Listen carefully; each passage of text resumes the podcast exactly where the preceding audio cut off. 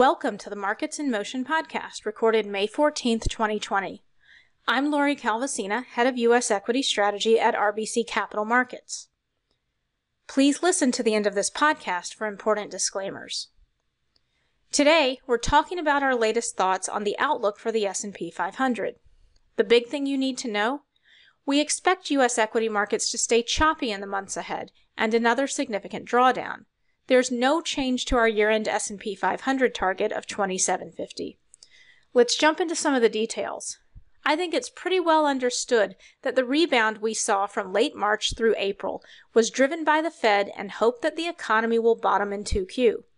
Investors have been eager to be present for the recovery since day one.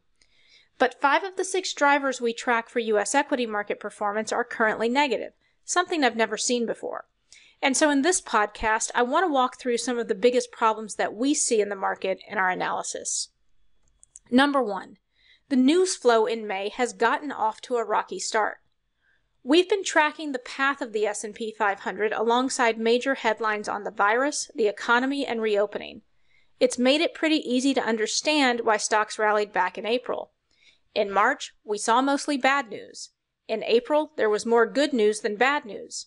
So far in May, it's looking just like March again, with mostly bad news coming through.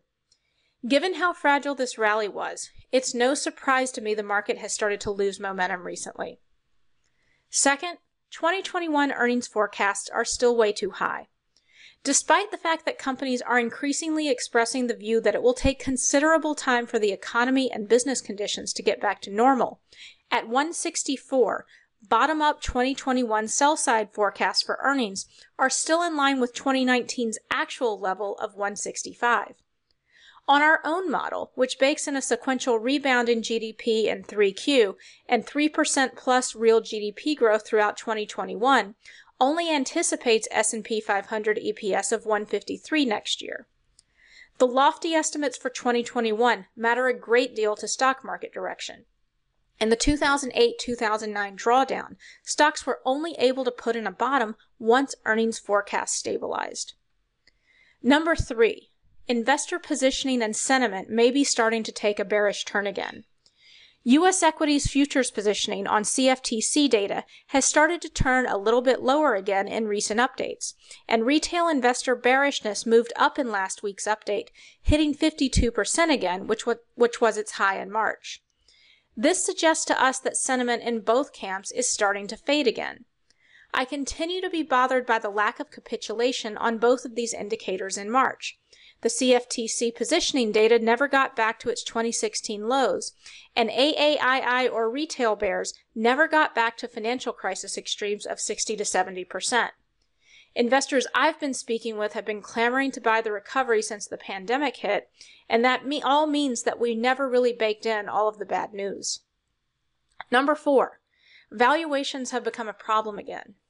On 2020 EPS, the S&P 500 has been trading around 22, 23 times at recent highs, a bit above the high end of the range seen prior to the pandemic. On 2021 EPS, the S&P 500 has been trading around 19 times using our 153 forecast, well above its average since 2013. At the March 23rd trough multiple, the S&P 500 was trading at 14.6 times our 2021 EPS forecast, which was actually near the trough multiple of the 2018 growth scare and slightly above the trough multiple of the 2015-2016 industrial recession.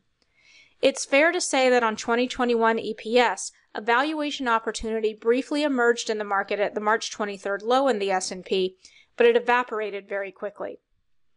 Number 5.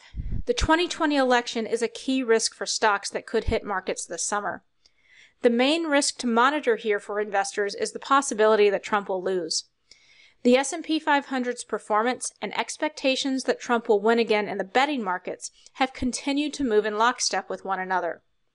In our investor survey, participants have consistently said that a Trump win is a bullish outcome for equity markets. Biden has generally been viewed as a neutral outcome for stocks, but a growing percentage have viewed him as a negative outcome for the market in recent quarters, suggesting sentiment may be shifting. Someone asked me recently what could cause the market to start to care about the election again. One thing I think we need to watch very closely is the VP selection process. Harris is the favorite for the VP nominee in the betting markets for Biden, but Warren has been at the top of the list in several recent political polls, an outcome we don't think the stock market would care for. Another thing to keep an eye on are the Senate races. Right now, data from independent political analysts on the Senate races suggests Republicans will probably hang on to at least 50 seats. But on a combined basis, Democrats and independents have a shot at also getting to 50 if they take all of the toss up races. The Senate's gotten interesting again and is worth watching. I'll wrap up by saying there's no major change in how we're thinking about positioning within the equity market. On sectors, we continue to recommend a strategy of balance between defense, secular growth, and cyclical rebound plays, with overweights on utilities, healthcare, and industrials. We have reshuffled a few of our sector market weights and underweights, lifting communication services and materials to market weight and lowering REITs to underweight. Thanks for listening. If you'd like to keep up with our latest thoughts, please reach out to your RBC representative or subscribe to our research on RBC Insight. This content is based on information available at the time it was recorded and is for informational purposes only. It is not an offer to buy or sell or a solicitation, and no recommendations are implied. It is outside the scope of this communication to consider whether it is suitable for you and your financial objectives.